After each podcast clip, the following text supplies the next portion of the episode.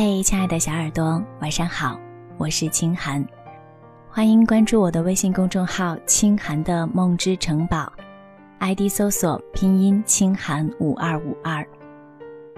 想要查看节目中的文章原文，可以在公众号中翻阅曾经发送的历史记录。今天要跟大家分享的文章来自作者爱小米，文章的题目是。那个经常熬夜的年轻人，猝死了。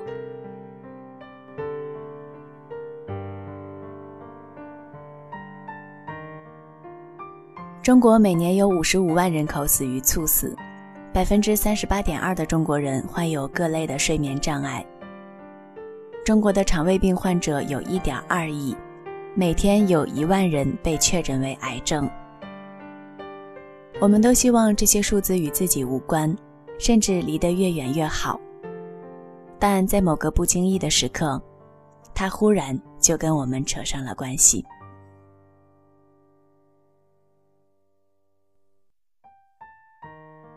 前年，我跟朋友去长沙，参加他中学同学的饭局。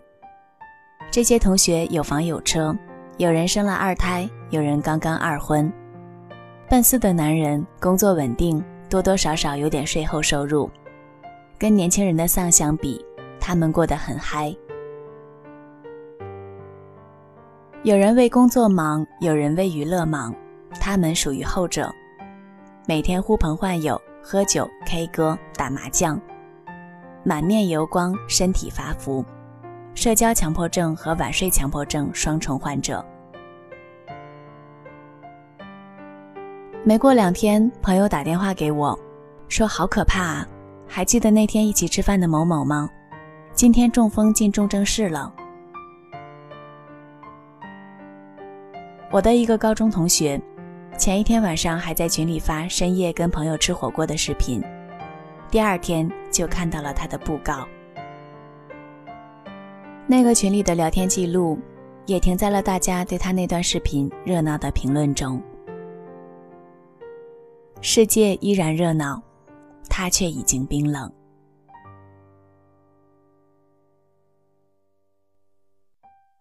他的儿子今年刚上小学，他是我们同学中公认的好人，不胜酒力，但酒风很好，逢喝必醉，醉了也不闹，老老实实睡觉。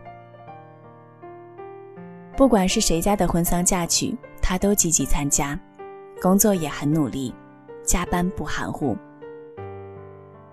我有一年回老家，同学社局为我接风，他在加班，晚上十点还是赶来了。因为他太好，所以他走以后，同学聚会变少了。没有他的同学会，不热闹了。以前我们也总建议他节制饮食，锻炼身体，但其实没有多少人真把这事儿放在心上。毕竟热闹是大家的，健康是自己的。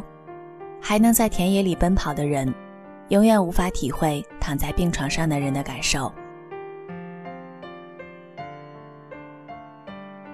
一个朋友对我说：“沉迷在不良生活方式里的人，是因为害怕孤独，不懂拒绝。”朋友圈被同龄人抛弃，你刷屏了。摩拜单车创始人套现十五亿。你被同龄人抛弃了。奶茶妹妹给母校清华捐款两亿，读得好的女人被嫁得好的女人抛弃了。刚出道的范丞丞发一张照片，收入四百八十万，连范冰冰都被抛弃了。不断被抛弃和害怕被抛弃成了时代病，我们不愿意认命，所以害怕停下来，慢下来。晚上十一点关闭手机，第二天早晨看到关机期间，微商还在发朋友圈卖货，烘焙达人还在等最后一炉蛋糕，社交达人在晒跟名人吃饭的美食，自媒体工作者也开启就不让你睡模式，晒自己的十万加爆文。这个时候，你感觉自己被抛弃了，原来早睡如此孤独。像你在小学三年级时，被误解成告密者而被全班同学孤立。因为害怕孤独，我们选择追随热闹者的脚步。可那些搅动时代波涛的人，命有两百斤重，他们身体倍儿棒，精力旺盛。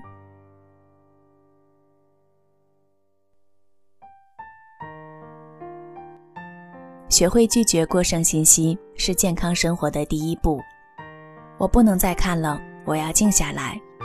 我不需要参加这个饭局，我要看几页书。我必须关掉电脑，去健身房。这是不幸或者有幸活在信息时代的我们，要为自己做的心理建设。健康的过好每一天，才是我们成功的底气。拒绝那些不健康的生活习惯，拒绝让任何人占用你跑步的时间，拒绝跟喜欢透支健康的人在一起，拒绝信息爆炸强加给你的焦虑。人生要有自己的节奏，你不一定是跑得最快的，但你可以做跑得最久的。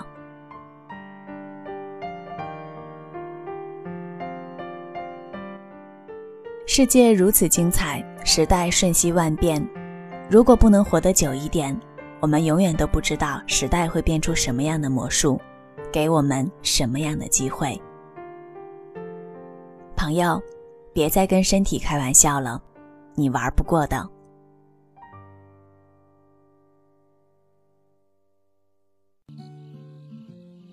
如果我没有什么可以帮到你，至少可以用声音陪着你。我是清寒，向各位小耳朵道一声晚安。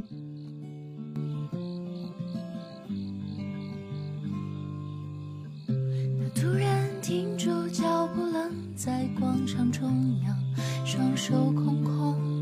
像大幕初醒，擦肩而过的人像繁花急速前行，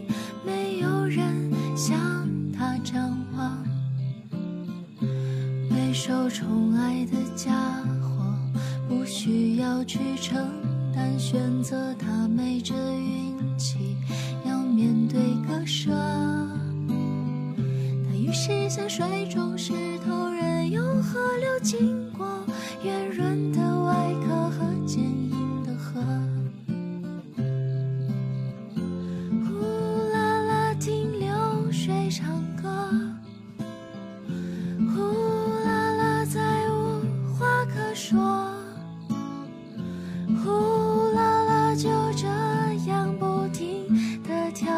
生活，在与之言和。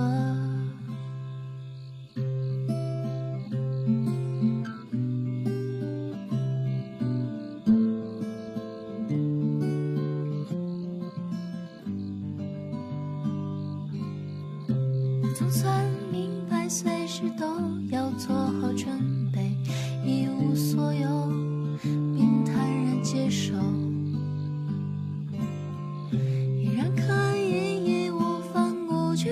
手一搏，但必须扛住任何后果。他终于开始学着成为生活上。的强者柔弱始终侥幸他未能获得，他于是像巨浪一样勇敢扑向海岸，然后怀着心事渐行渐远。